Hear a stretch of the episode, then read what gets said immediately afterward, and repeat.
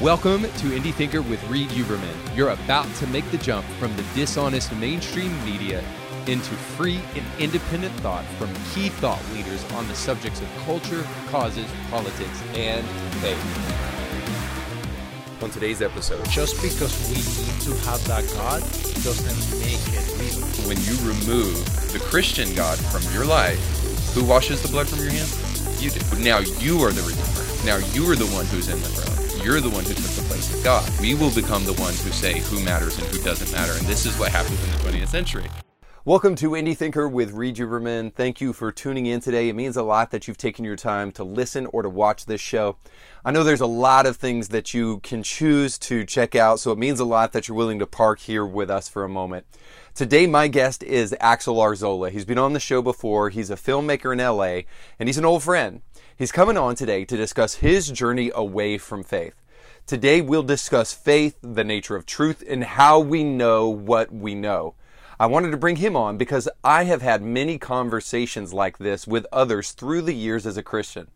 And I wanted you to hear so that it will equip you to have those same kind of conversations. It's my hope you will feel a little more equipped to bravely jump into conversations like these with others who may be struggling with their faith or maybe on the fence. But I think the big takeaway that I tried to communicate over and over again to Axel throughout this conversation is that people throw around a word very often, the word truth, a lot in our society. But it's actually very hard to obtain. And it's acquired through multiple means outside of the scientific way of knowing that demands 100% provability to be true. For instance, we know things through our senses. We can even know things through our emotions. We can know things through personal experience and testimony. We can know things through logic. We can know things through deduction. We all like to assume we know things like scientists do, but we don't. The truth is, we assume a lot about so many things on a daily basis, and scientific knowing is very limited anyway. Science can teach you that gravity exists, but it cannot tell you how to live within a world where gravity exists. You need something more than that. I don't know that my goal was truly achieved entirely in our conversation today, and at times I wished I was more assertive, I explained better, and pressed some of the issues a little bit further that I brought up. But I have to admit, I've never been in a conversation with an atheist where they said, you know what, Reed, you're right. Jesus is real. So I know some of you may be walking away from this. Well, if you didn't accomplish that and all you guys did was disagree and banter back and forth, what did you really accomplish? I think these conversations are very, very helpful to us personally because it helps us think about things from a different perspective. It helps us communicate things more clearly. It can help you deepen your faith. But I'll let you be the judge of all of that as you watch or listen today. So if you haven't done so already, please make sure to subscribe to the podcast and share this with others. I hope you enjoy this episode. Okay, so deconstruction is kind of the idea that. Uh, it, it, really let me be fair deconstruction comes from a guy named derrida and it's a much broader thing than kind of what plays out in the pop culture it has to do with, with linguistics and whether or not you can actually understand um, the actual thing that's being described by words. So it's much headier than we want to talk about today. But um, but it's the idea of like subjective truth and relative truth and those kind of things. But a lot of people are using the term deconstruction today to kind of talk about the deconstruction of their faith. Like they've reconsidered Christianity and they no longer believe that it's a viable. Uh, critical lens by which to view the world. Um, so when we were talking in our podcast last uh, time we after we kind of cut and we're off air and just started having personal conversations mm-hmm. we started talking about kind of your journey away from faith mm-hmm. uh, which was kind of shocking to me uh, just because uh, i know you well i love you and i've uh, you know we've kind of walked in those similar circles uh, mm-hmm. for for a period of time, and then you go to LA and you just absolutely screwed all up, Axel. Um. which is which is not the actual timeline of what it happened. I'm joking. I, I'm joking. Yeah, and I think it's going to be really interesting to you when you hear how I got my point of view kind of shifted. So let's talk about that. So how did you come from a place where you believed that Christianity was true and then stepped a- away from that? And again, we'll preface this, preface this just by saying you're not some expert um, philosopher, theologian, uh, bookworm that really maybe I, I, I know you well enough to know that you did some research and some mm-hmm. deep thinking about this. Well, and I did went to a, a, private Christian college and I took my theology classes and I have yeah. a minor in theology. So I think to give a little bit of background, born and raised in Cuba. I grew up in the evangel- Christian evangelical church, Yep. one of the largest uh, Christian evangelical churches in Havana. My mom was an alcoholic. Through faith, she found herself. So I grew up my entire life listening to her story of redemption and change through faith. And since I was four years old, I was church was like my life. I read all the books. I was the kid that memorized the most verses in my church, and I got the big, beautiful illustrated Bible when I was like five or six. That was my life, my purpose, my everything. The faith that we practice in Cuba is a version of the faith that you guys practice here in America hmm for me it was the same because it's the same God, the same Bible, all of that. So when I'm I become a teenager, I start interacting with people from America who go to Cuba. I used to translate for people at my church. I was the the media guy, so I would take all the pictures and do all the videos and like show all of the stuff that we were doing to the the visitors that were coming from America and Australia and the UK and all that. And I start interacting with these people and I start realizing, oh, they're Christians, all of that, but they look different, dress different, think different. They listen to music that is not Christian. What? like all of that kind of started that seed of maybe things are a little bit wider than what I see here. Yeah. Then I come out of Cuba, come to a Christian college in Tennessee, and things were very different. Like they would play secular music at chapel before they start the service. Uh, for me, it was a mix of like, wow, this is cool, but wow, this is weird. Uh, like I remember kids putting up their feet on the on the pews, and that to me was like extremely disrespectful. Wow. And You grew up really fundamentalist. but not it was just respect it's just respect Sure. it, it's different then i started all the the the classes about theology and all that and i had really good professors and when we start getting into the actual things that we say that we believe and you put that through the lens of history and you understand how all of those texts were created mm-hmm. when what was the political climate when they were writing that. Once we started seeing all of that and then i remember we got into this theology class that went really deep into who is god and when you do the trinity and having god as omniscient omnipresent it, it just didn't add up with the stories of the bible if you take them as literal text and that's where it all- started it wasn't going to la and that's what people think oh now axel went to la and now he's not a christian anymore So it actually started in Christian college. it actually started when we were having classes and they were breaking down the theology of what we actually believe Yeah, that doesn't what all me. the other religions because that's the interesting thing it's not just christianity when you look at all the religions in the world they have so many parallels sure. And so many common threads to those stories that then you realize wait a minute this is not the only story that has truth or wisdom or that is valuable to our lives. Mm-hmm. And the way i grew up christianity was the only way. Even the catholic church is the devil in cuba for christians. Mm-hmm. And then i come here and no the catholic church actually means universal church that's actually like the mother of the churches. And i was like wait a minute what? Like back in cuba people think the pope is the antichrist. I'm not joking. But people in Tennessee do too. But yeah, yeah. so, how can uh, and I remember this: if we have so many denominations with different interpretations of the same Word of God, you're telling me that God inspired these people two thousand years ago to write all of this and agree, and now we on the 21st century cannot agree, and we have our own versions of it. Sure.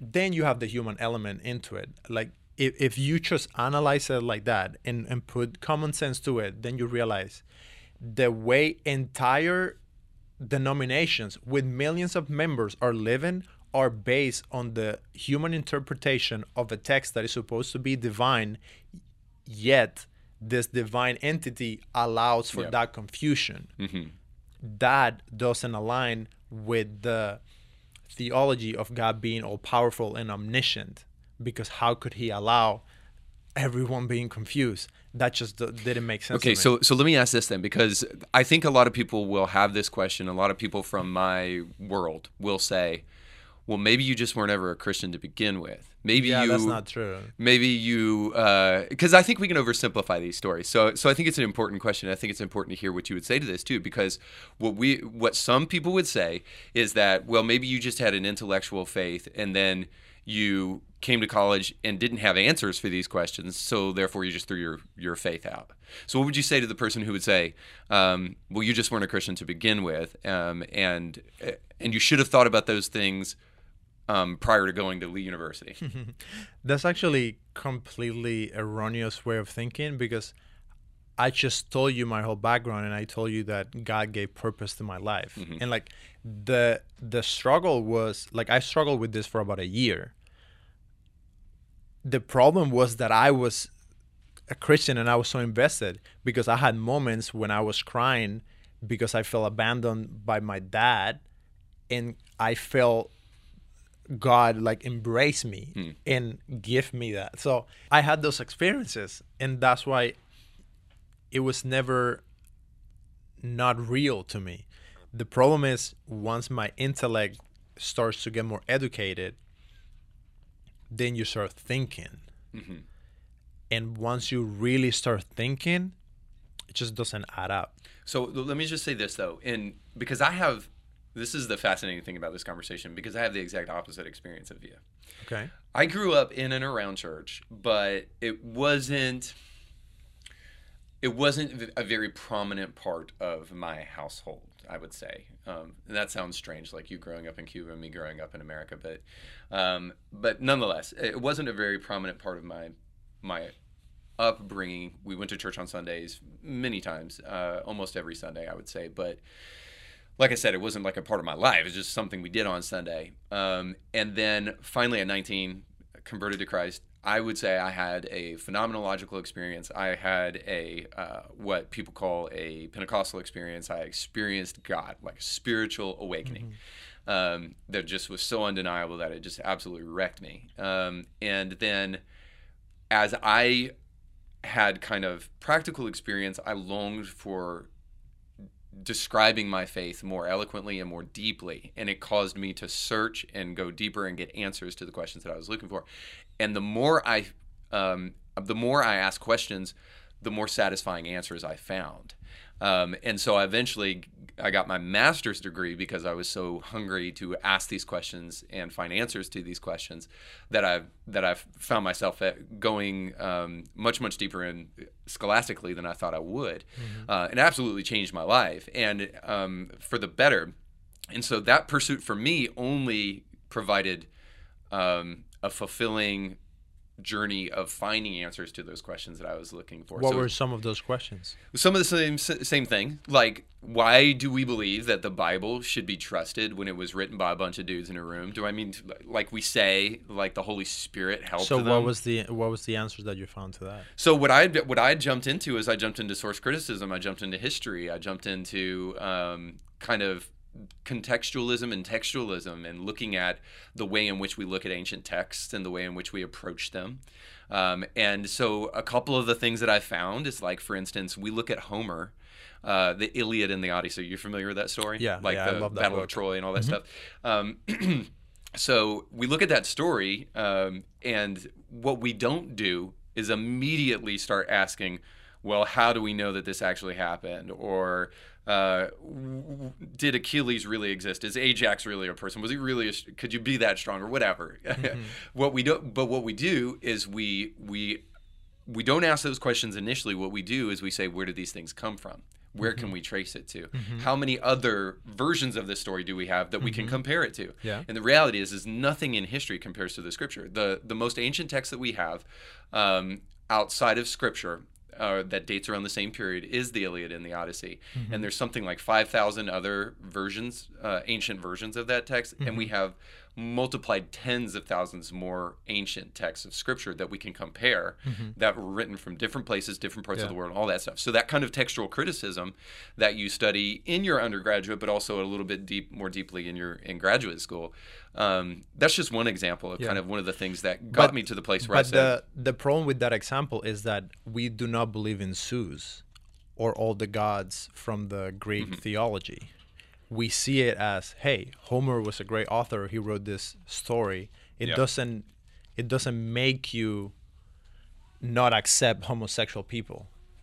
Do you see what I mean? So Sure. you, we cannot put it's you cannot compare it apples to apples because even if this other text is more accurate, this text is saying that you had a guy who built an ark and then the whole planet Yeah. got flooded. Yeah, I'm glad you the said that. The whole planet got flooded. And he put every single known animal inside that boat.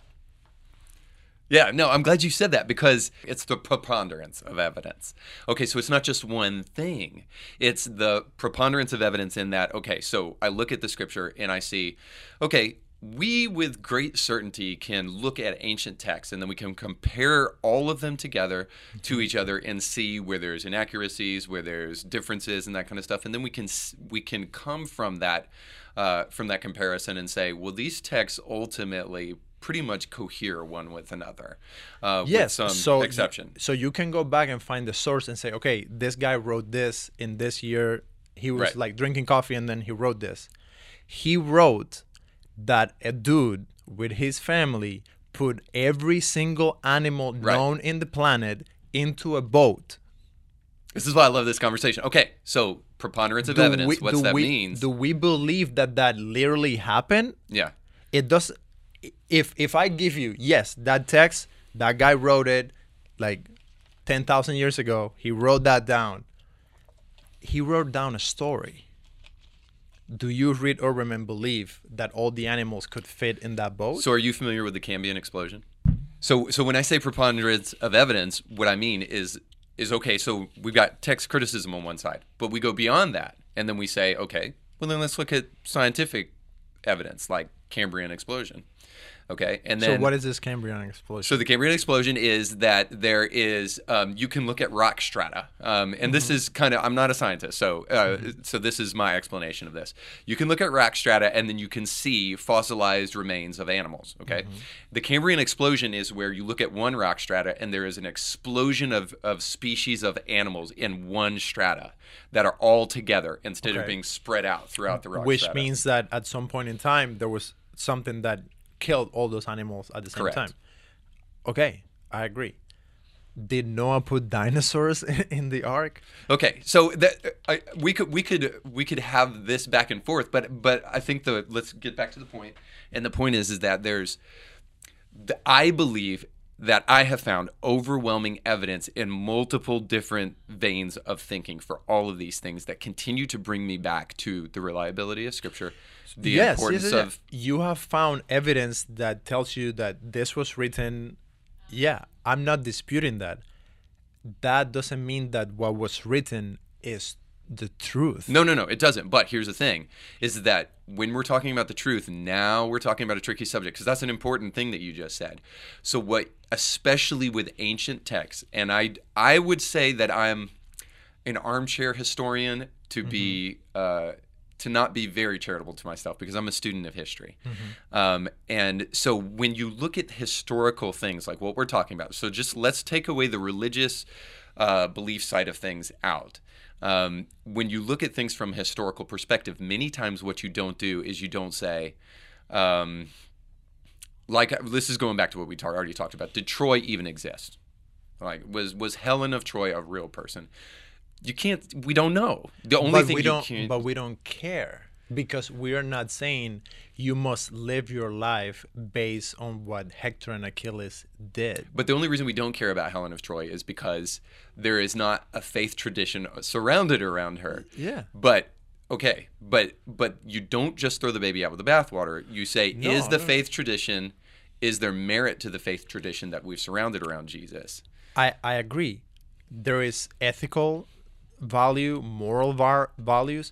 I live my life the same way that I used to live before. I just don't believe. So let me ask you this: Yeah. Do you? Because I think really what needs to precede a conversation like this, because we're, 'cause we're kind of maybe putting the cart before the horse, is um is do you believe that God exists? Do you believe there is a God?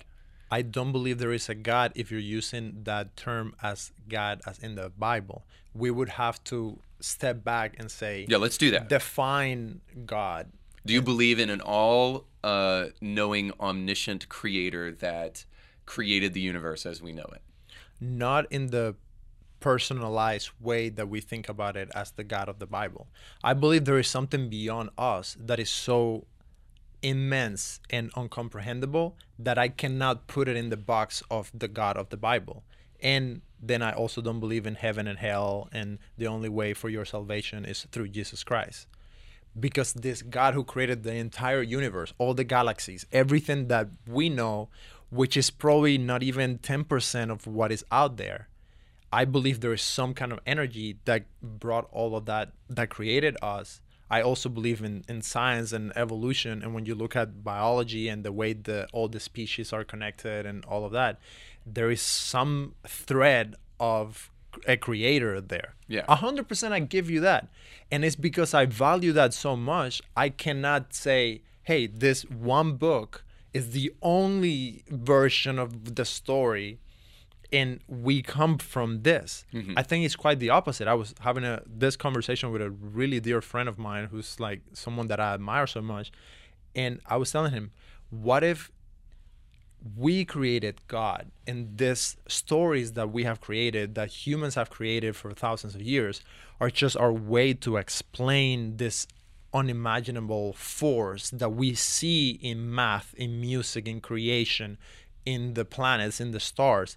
We cannot comprehend it. So we have done our best to find a way to explain how would a human version of this God act Yeah. and that's why you have a creator who who wanted to have a creation and created us to his own image the same way we are creating robots to our own image and gave that human parameters and said okay you're here in this garden i'm going to create you this way but i'm going to put this tree in the middle Sure, that sure, you sure. cannot so do you believe that that's that happened literally like that in genesis or do you believe that is a story that kind of illustrates So let's just talk about that for a second, because um, because this is where the story that we tell ourselves does matter. That that we surround around the idea maybe of a god or the things that we believe, and that we whittle down. Okay, so now we believe in God, but why do we believe that? This Jesus is God, or why do we even believe that this version of Jesus that was passed down to us is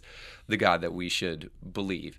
Um, And so this is why, because ultimately what happens, and I and, and I'd love to hear you respond or maybe say I'm wrong about this, but ultimately what happens is is that if you don't have the tradition or the story that surrounds the understanding of reality and truth, is eventually what you are practically going to do is you're going to make it up.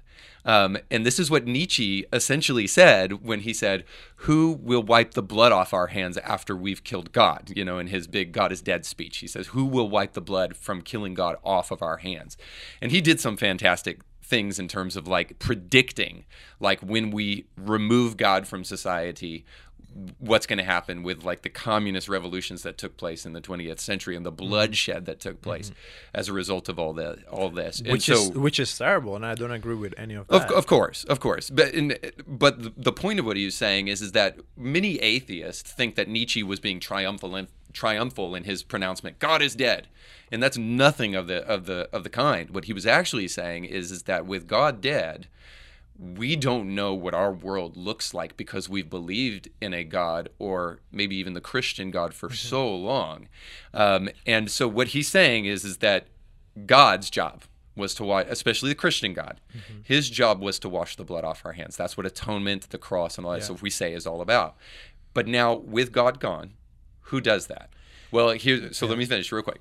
So, and and I think the implication is this: is that Axel, when you remove the Christian God from your life, who washes the blood from your hands? You do. So now you are the redeemer. Now you are the one who's in the throne. You're the one who took the place of God. And I think this is almost what Nietzsche is saying is, is that we will take the place of God if God does not exist. And then we will become the arbiters of truth. We will become the ones who say who matters and who doesn't matter. And this is what happens in the 20th century. Yeah. You got Stalin coming around and saying, "Kulaks, you're dead because I need your land," and you have uh, you have Mao Zedong coming around and saying, "Okay, we're gonna, uh, you know, we're gonna start killing anybody that disagrees with us. We're gonna develop a red army, and anybody who doesn't follow this communist regime, you're dead." Uh, And you have Castro coming into Cuba and Absolutely. saying like uh, church is no more. Just because we need to have that God doesn't make it real. no, for sure. But what I'm saying is that. Okay, that- finish your thought. And that's something that once you see it for what it is, you cannot unsee it.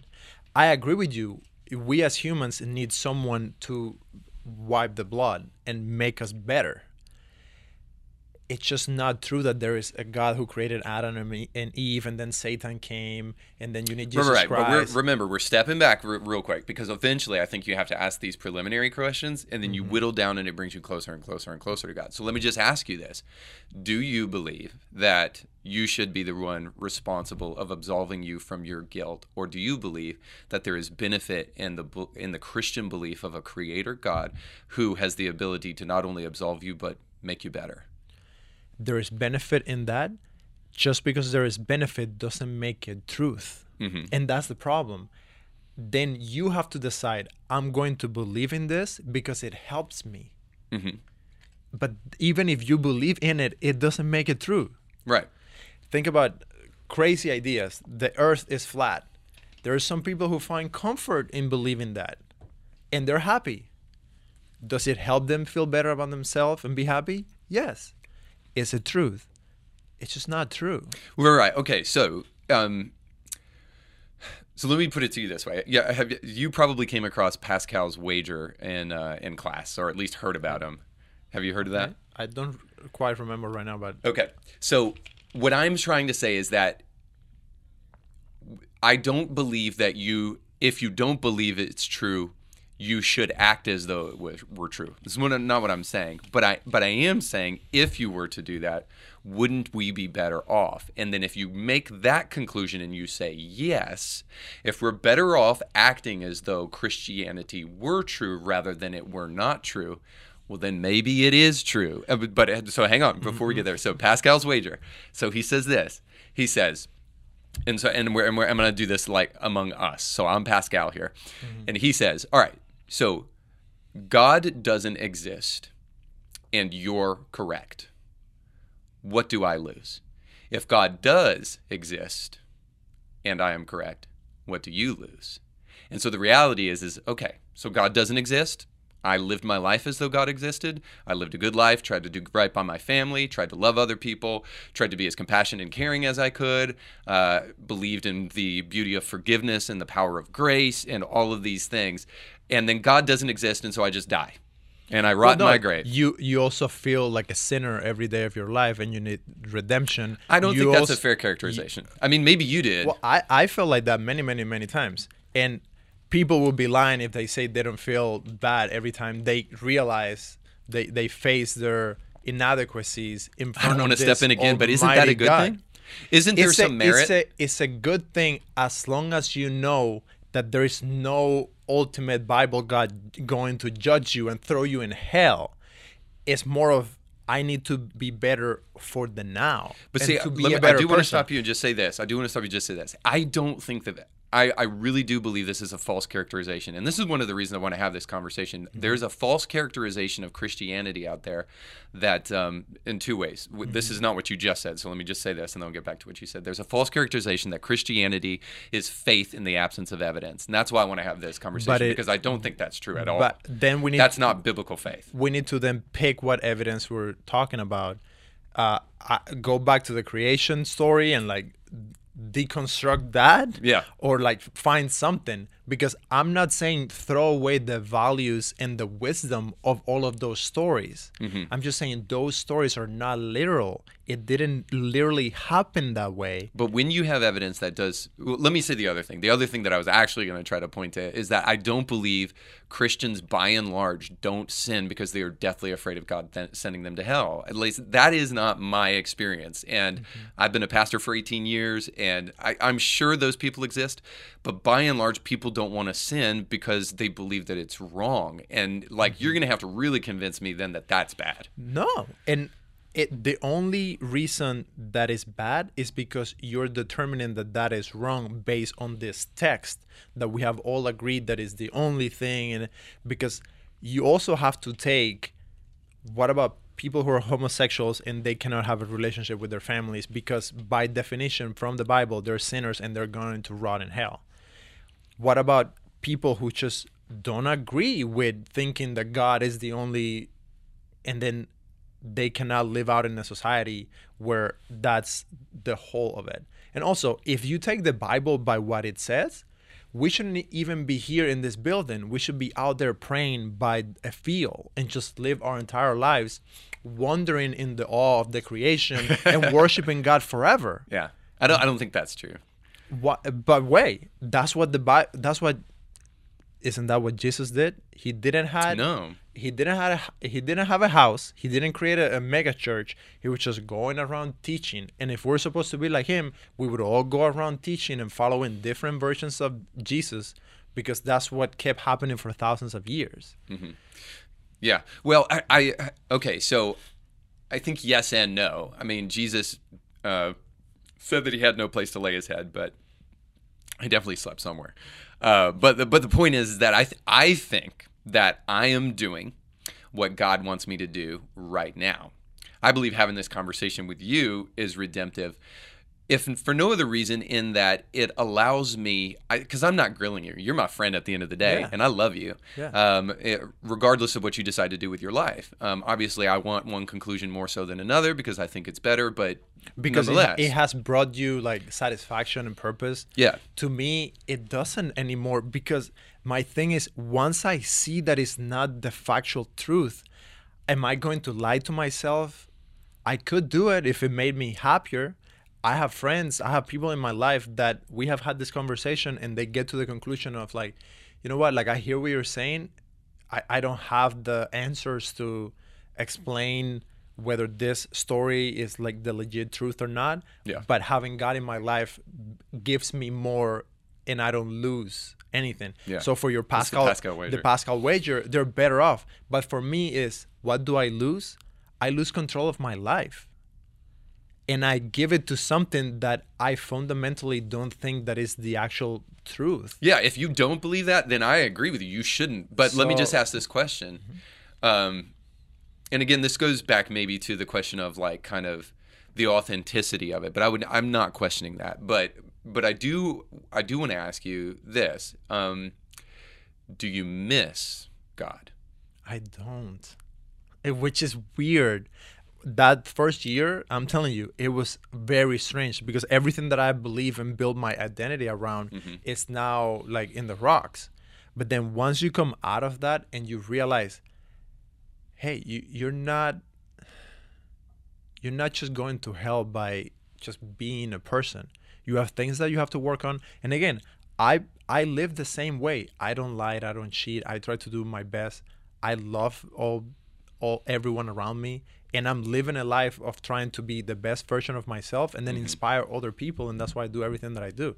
So I didn't lose all the good things that come from that. And I'm grateful that I grew up in that religion because it made me a, an actually good person. Yep. So I agree with all of that. I don't take any of that out. I live as if God existed, except the part of like praying to Him and the worshiping and just being consumed in Christian and religion life. That was my job because I felt that my purpose was to serve Him. So I worked in the church, I worked for the church, and then I realized it's just not real. Mm-hmm. Then I can't do that anymore. Because if you follow that rhetoric, you sh- everyone should be a servant of the church and that, that's that that's unacceptable because then we wouldn't have society we wouldn't have scientists we wouldn't have doctors we wouldn't have entertainers we wouldn't have creators Yeah, but see, this is, I mean, we could go down this pathway, but I really don't want to because it's a little bit of a rabbit trail. But that's not, that's historically not true. Historically, the reason we have art, the reason we have scientists, I mean, scientists exist because they originally believed that they would see order in nature. And Yeah. where in the heck does that order come from? and also the church was the one that was killing all the scientists when they started changing that's not true. Are you sure that's not true No, the church was responsible for uh, very few occasions in which they called uh, people heretics like uh, Galileo and uh, and that dude was the one who found out that the sun was the center and we were spinning around which is the, Copernicus was. But yes, I understand. Yes, but but okay. Um, but again, I think that's a non sequitur because um, Galileo and Copernicus both were Christians, but they, yet they were persecuted by Christians.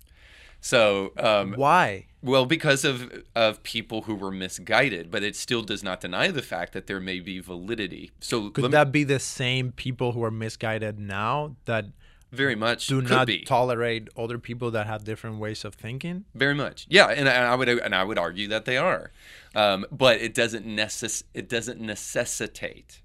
Uh, is this is what I would say to you is it doesn't necessitate the falsification of these things that I think you know and I know are not only valuable but would make our world a better place. And then I like what just, things Okay, so like the idea of turning the other cheek, the idea of if your brother asks for your coat, you give him your tunic also. These Yeah, are but all you things can that do Jesus that- taught. yeah but those are good teachings Mm-hmm. it doesn't mean that he's the creator of the universe and if i don't believe in him i'm going to hell No. that's the only problem that i no. have with that with It doesn't, part. but, but but hear me on this. It doesn't. But what I'm saying is, is that if you find that uh, because again, I'm talking at a base level here. Mm-hmm. If you find that the teachings of Christ are indeed the best way in which a person can live their life, then I think if you give the the attention and the care that it deserves to begin to ask the other questions on top of that, did Adam and Eve really exist? Which by the way, I think they did, but I'll be the first to tell you I don't care if they did. It doesn't matter.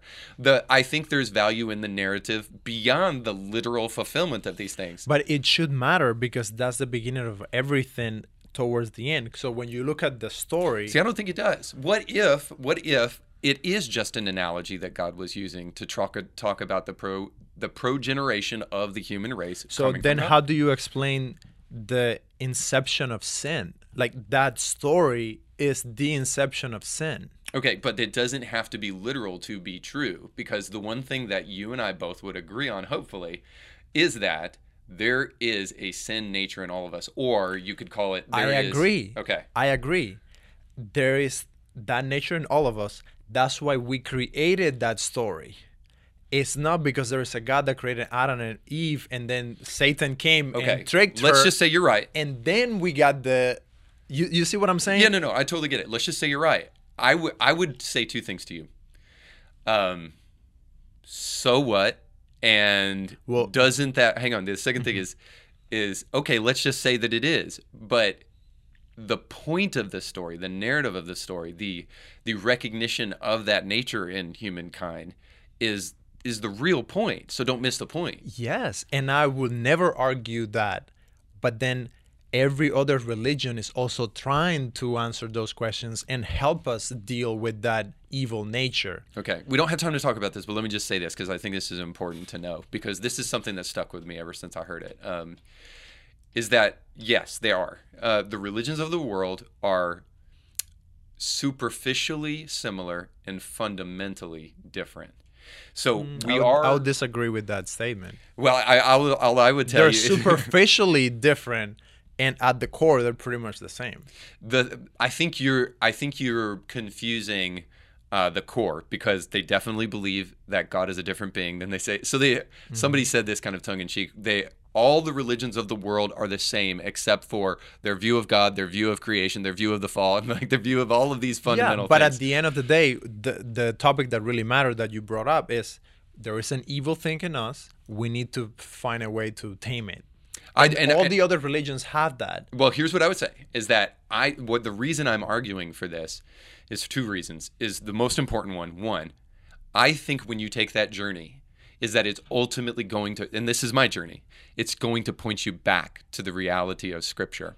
Because the one thing you cannot do now is say well, Jesus is just a good story because we know Jesus was a historical figure. And now we have to start asking ourselves is the things that he said good when we like it and then bad when we don't like it or is it all good and it all true and we need to and we need to start accepting some of the things that we would easily discount? And then the second thing is this and this goes back to a point i tried to make earlier is that all of us universally are looking for a way to define our life. Um, we're looking for a way we're looking for an antidote uh, for two things.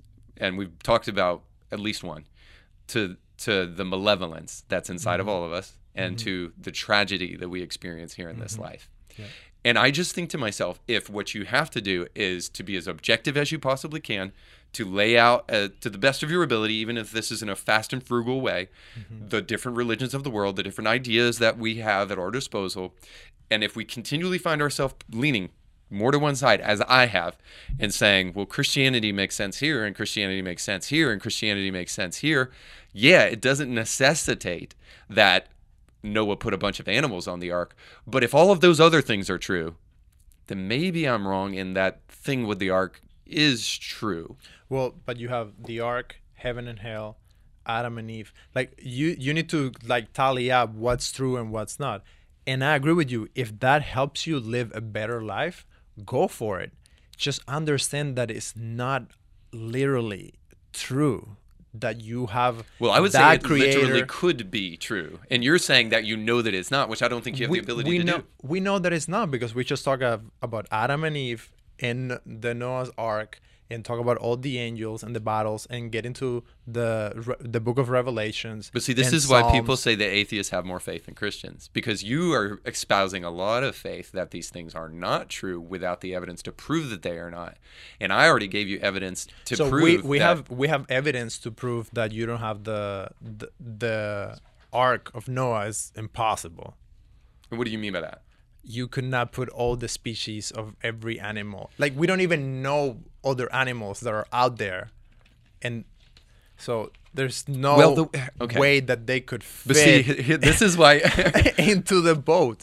This is why this conversation is so intriguing to me, but also unfortunate because we can't dig into this. So, mm-hmm. I, and I don't want to go down this rabbit trail, but I'm just saying the answers are out there. So, the, a lot of people think to answer that that objection directly, um, just to show you that there's that I've thought about this, but also too that there are people who are much better than me who have thought about this, is that you didn't need to have every single animal. The way evolution works is that there is evolution within a So species. So, do you believe in evolution? of course. Then if you believe in evolution, that completely denies the story of creation of Adam and Eve and no. God hand making. Can you go on your church on Sunday and say, "Hey guys, God did not handmade man and blew his spirit into him. That did not happen." How is that going to go in your church? Well, I, okay, so And if that is not true, and that's the beginning of the book, and that's the setup for the end of the book,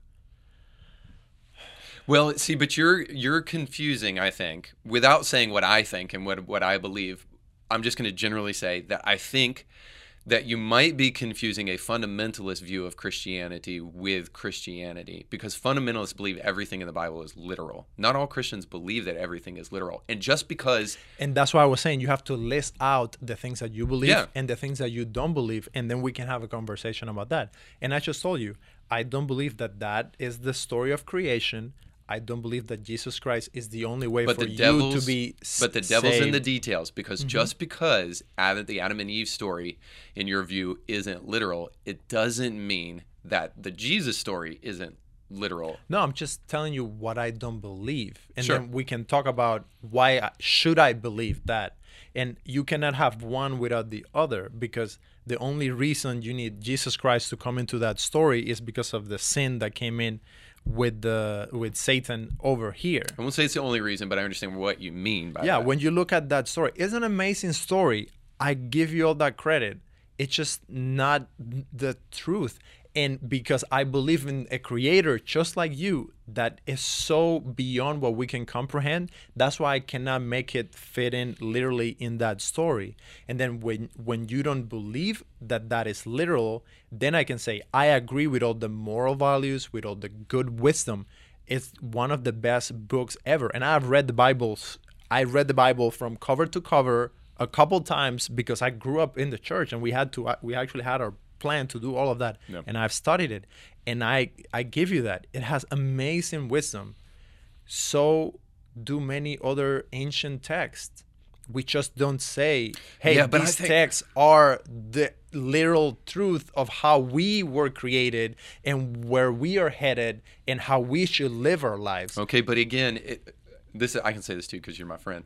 But again, we keep on coming back to this uh, to this conclusion though is that I think you're being a little dismissive in the way that you're saying all these other religions because you don't know that to be true because uh, you and I both have not studied comparative religion enough to say 100% that these things are all the same. But uh, uh, you're making a harsh generalization, I think. I've true. studied it enough to know that they are incredibly different in the way that they view things. And and all I'm saying is is that but I at, think at the end of the day do they want to be better people and help others But yes, but okay, but this is where um, I mean I don't know, I'd assume, uh, but uh, but this is okay. That's fine and good, but it, two things. One, if you don't adopt the narrative, even if you don't like them or think that they're true, but if you don't adopt a specific narrative, ultimately what's going to happen is you're either going to do one of two things: hodgepodge these narratives, or you're going to make it up as you go along. And i think that's a dangerous thing. And mm-hmm. i think the reality is this is this is true of you and me both.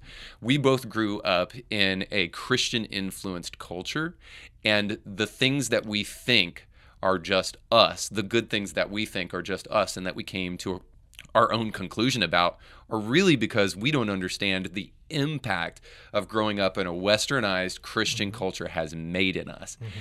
And um, this is a total side note too, um, so forgive me if that kind of takes us off the beaten path. But um, I think we're also recognizing that when we do the decon- kind of deconstructive thing where we just say, well, Christianity is nice, it's good, whatever, you believe that if you want to believe that, I think that's caused us to remove the Jenga block of the cornerstone that is the Western world and Western America for sure.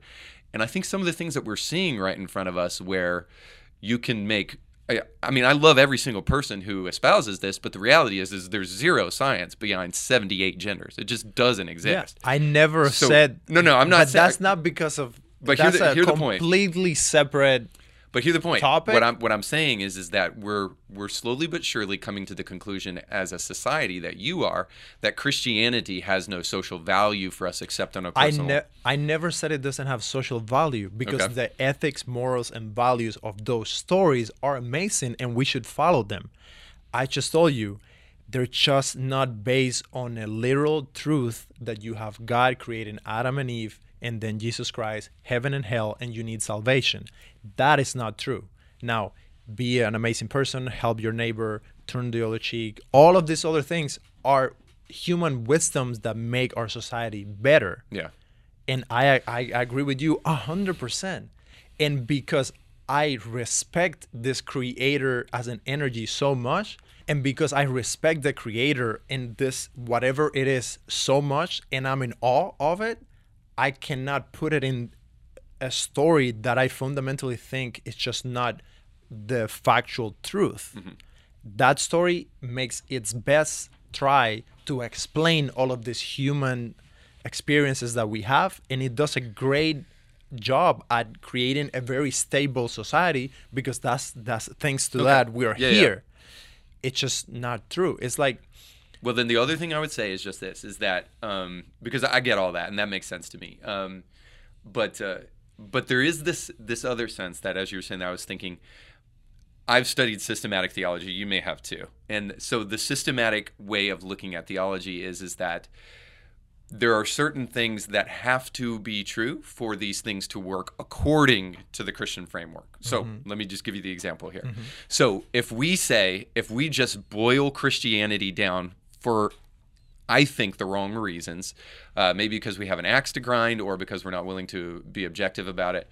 Um, nonetheless, if we boil Christianity down to just a couple of good precepts or many good precepts, a worldview in which to live your life upon, but it may not necessarily be true, the problem is is that the kind of world that the Christian scripture creates demands that the that some of it be true. For instance, I'll be totally honest with you and tell you, I'm not positive that I would believe in Jesus if I hadn't had a spiritual experience that absolutely confirmed the scripture for me. So, and then the scripture goes a little bit, further, and hopefully this makes sense. The scripture goes a little bit further and says that that born again experience is the necessity for undermining the original sin that's inside of mankind. So it had Jesus on the cross has to be true mm-hmm. if the sin nature is going to be dealt with. Just because you had an experience because of a chemical state in your brain doesn't make Jesus on the cross on the cross truth because there are other people but, but, with different religions I, I and different that, experiences who have had those radical spiritual experiences and then turned their life around and felt okay. a conviction. Real quick, I just want to make sure that I was clear. Is is is I appreciate you saying that, and that's why friends can talk like this. Mm-hmm. Is I don't think it was a chemical experience, but that's not what I'm saying. It's not just that my spiritual experience gives me some special um, knowledge uh, per se. No, what, it doesn't give saying, you knowledge. It what you felt in that moment. You, which by the way, what you felt where did you feel that and why? Because when you study the brain, you realize that that's what you feel. Are you familiar with people doing ayahuasca trips? Uh, no, but I, but I know kind of where you're going with that. Go and, go and research ayahuasca trips. I haven't done it yet. I don't want to mess up with my brain chemistry that way. okay. But I have close friends who have done it, and they go in their brains because of the chemicals in that moment. They experience. But are we talking are, about like drugs? Yes. Okay, but like I was not high when this happened. You were not high by a like a thing that you took. And I'm not saying you were high. You were in a different chemical state in your brain because everything that we experience happens up here. Okay, do, I think we we'll agree on that? that? But we'll disagree with that I, I, because uh, what I think what I'm trying to say anyway really isn't about the spiritual experience because I know because you could say well the Sufi over in the Middle East is going to have a spiritual experience too and the mm-hmm. Hindu is going to have a spirit. Yeah. Okay. Which they do. So, but what I'm saying though is that we, we, it would take us forever to legitimize all of those things to say whether or not there is reason to believe that they are true. Well, in, the, point, in this case, they have done science where they can put chemicals and induce you in that state. Yeah. Well, where, was, where you feel okay, that again, you're connected connected to the fabric of the universe. I think they can mimic it, but they cannot replicate it. But nonetheless, we need to take but, you on a trip. I mean, you gonna get. Uh, uh, but but the point I'm trying to make is just the systemic the systematic way in which theology works necessitates that some of those stories be true. And what I'm saying is that spiritual experience confirms what Scripture says that um, a new it, nature. It doesn't because that spiritual experience that you had is based on chemicals in your brain and we have science that can put you back into that experience over and over and over again. Then we have to question is that experience really because of this? And what if you had been born in India? You would have had some kind of spiritual experience based in another t- religious tradition, just Again, because I, we're humans. I maybe the only thing you can say, you cannot speak with the kind of authority that you're coming at that with. You can say maybe, maybe ninety nine percent. Think about this. Think about all the civilizations that we have had in our known history. They all had their religions, and when you think about it doesn't it make more sense that we all as humans share some kind of weird thing that I'm telling you I don't have the answers and I don't know what it is. And because we all share that and we don't know exactly what it is we do our best to explain it. Sure. From we that, need that. yes from that you have all of these different texts religions traditions 100% experiences everything that we have done in society. All i'm making is the audacious claim is that? That you're just saying that yours is the only one that is truth. 100% but isn't it this is the indie thinker. Isn't it more clever to think hey we have so many commonalities there is truth in all of this because we're all human than to say all of you guys are wrong. This one that I like is the one that is the only one, and there is nothing else that could even come close. Only see, you're assuming too much there again. Only if uh, I'm making false assumptions based on bad evidence. And what I've tried to Okay. communicate throughout what we talked about today is that I think it is provable Mm-hmm. that you can consistently bring up objections. And again, too many to bring up here in this conversation. You can consistently bring up objections and you can look at different schools of thought and mm-hmm. different ways of viewing things, and you can consistently come up with a pattern that leads you closer and closer to assessing Christianity as a unique and important and truthful religion that that keeps on drawing you closer and closer to truthful in what matter? Because Truthful all you're that- using to lead you back to that is the same scripture that we already said that is not literal and that you have to break down what is literal and what is not. Yeah, we're going to break down here because again, just because it's not literal doesn't mean it's not true. no you said the more we go down the path of studying the scriptures the more we realize that is good is important and is truthful i'm with you with good important valuable amazing for our society the moment you say truthful then i have to say whoa hold on a minute what part of it is the factual truth Okay, so let's just we can kind of round out the conversation like this. Again, from a historical perspective, truth is different than you saying I can 100% prove beyond a shadow of a doubt.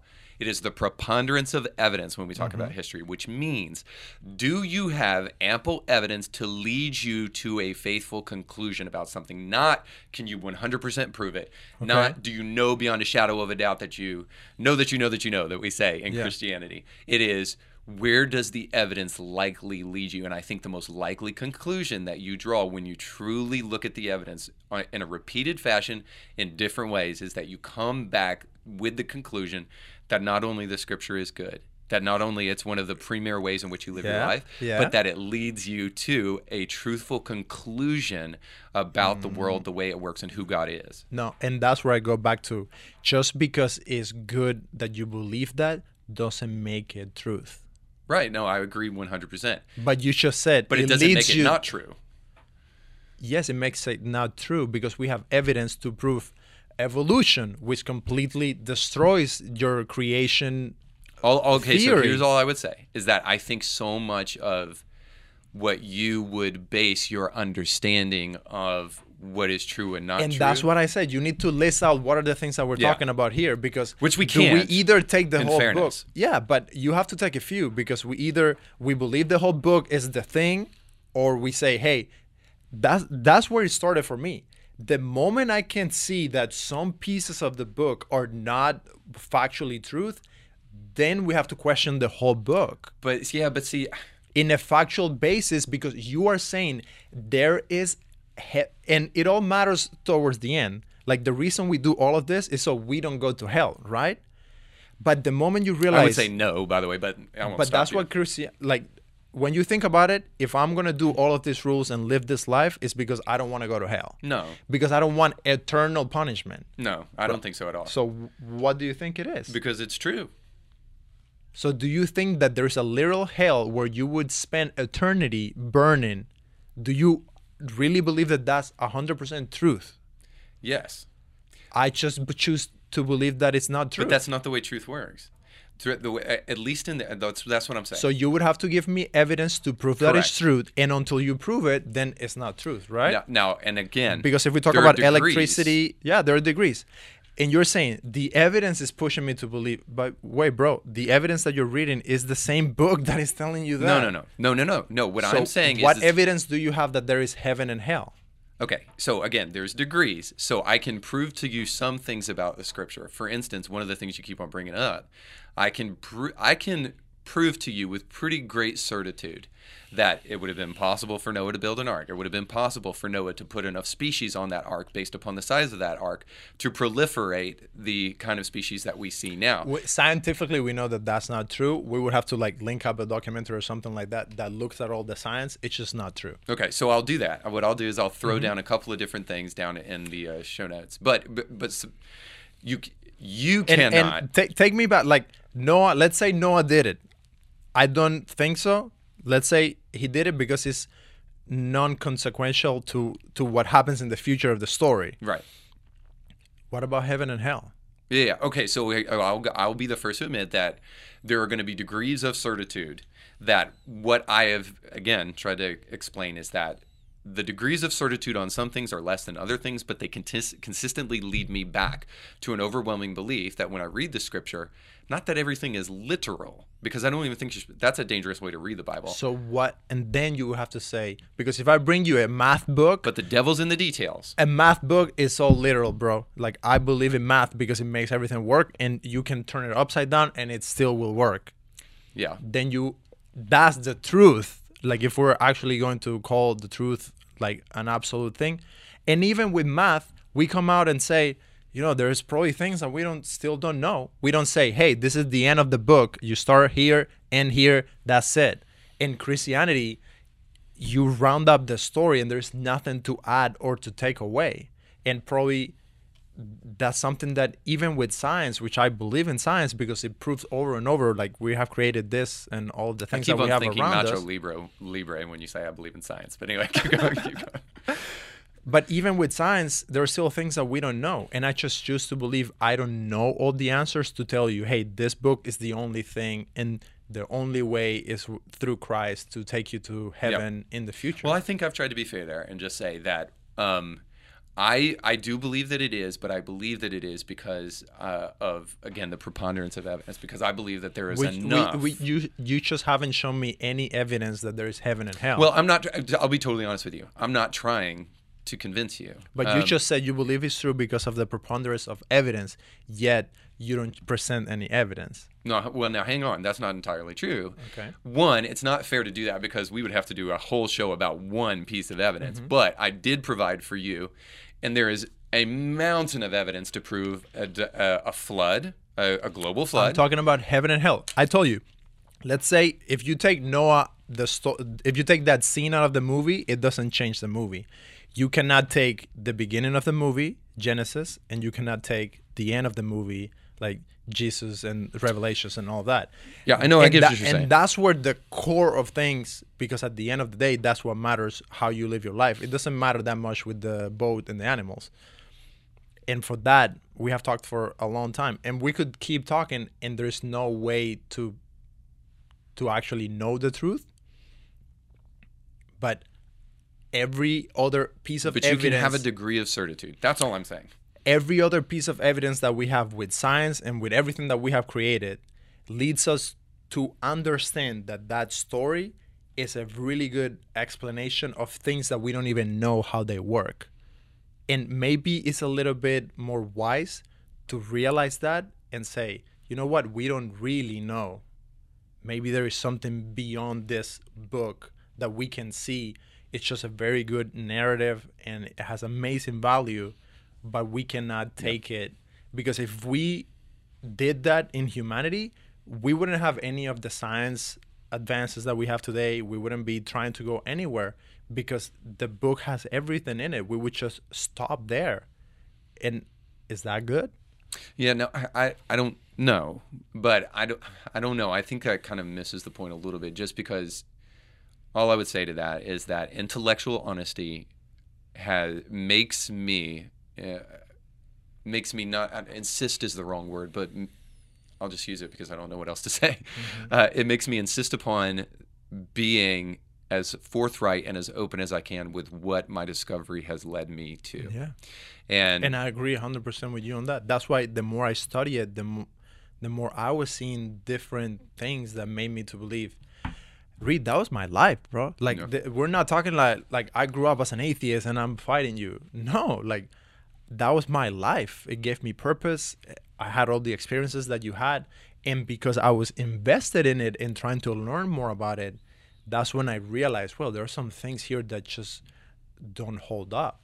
yeah. And once you see that, you cannot unsee it. Yeah, I, I, I- understand. I understand that. The only thing that I would say is that you may be uh, you may be right in some ways about you're you are right in some ways about what we can prove and what we cannot prove, but I think you're wrong in some of the things that you think we cannot prove and that we actually can prove.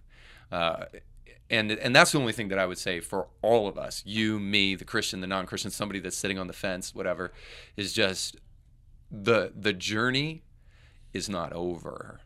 So let's not say um, that that we can conclusively say things, especially on things that we can only have a degree of certitude about. So, uh, and then some people would say, well, Reed, I would put it back to you and just say, well, you can't declare to me that Christianity is the only religion then, or Christianity is the only truth then. That that is where the evidence has led me, and I think there's value in the conversation because the more we talk about these things and the more that we uncover, the more we can realize where maybe we were ignorant about something, where maybe we um, overlooked something and we were too hasty to come to a conclusion about things.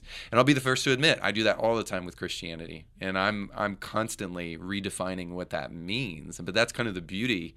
Um, not that I'm redefining Christianity, but but but redefining how to understand it and to mm-hmm. get a better grasp of it. Uh, but that is the beauty of life, I think, is that that is the the journey that we're all on is trying mm-hmm. to find a find a way to encapsulate who we are, what it even means, why we're here, and to do so in as logically and consistent way as possible. And I just I guess I would just argue at the end of the day, regardless of if you want to believe the Bible's true or anything like that, I would just argue at the end of the day that I just I keep on coming back. I keep on getting pushed closer and closer and closer to Jesus being God, the Scripture being a reliable reliable document that leads us to living um, the kind of life that that we were created to live. Mm-hmm. So. Yeah, I think we need to keep asking those questions. Take everything that is good from from the scriptures and live that out. Yeah. But also leave space for new questions. Yeah, 100%. We're brother Levy, man. Totally fascinating conversation. I love yes. talking about this stuff, and uh, I'm lo- I love that we can share this with other people because mm-hmm. the reality is is that uh, most people are probably afraid to have these kind of conversations with friends, but I think deep down they want to. They want to just pick people's brains, see where they're coming from, and all that stuff. And so I hope this was was meaningful uh, for people that were watching, and um, I care enough about you just to figure out what kind of what's going on with you, what you're thinking, and where you're coming from as far as all that stuff is concerned. So I appreciate you, man, and glad that we can have a friendly conversation today. Yeah. Thanks for having me.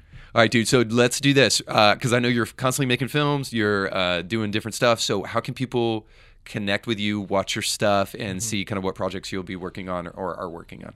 Yeah, the best way is to search Axel Arzola on any of your favorite platform i will show up there and i'm very active on social media especially on, on youtube. And i do have a, a film that just came out on apple tv a few months ago called literary ink okay yeah, yeah. So if people can check that out that'll be amazing. They can see a little bit of my work and hopefully share it with other people. And literary ink's a cool story. It's a kind of like a, about the underground's the wrong word, but like the underground Harry Potter tattoo culture. Yes. Um, and and they have like conventions with this kind of stuff, don't yes, they? Yes, they do. And we follow these amazing artists and a mix of their life and their craft and how they do their art, mixed with you know personal stories and problems that we all have. So, dude, there's a people movie. love Harry Potter.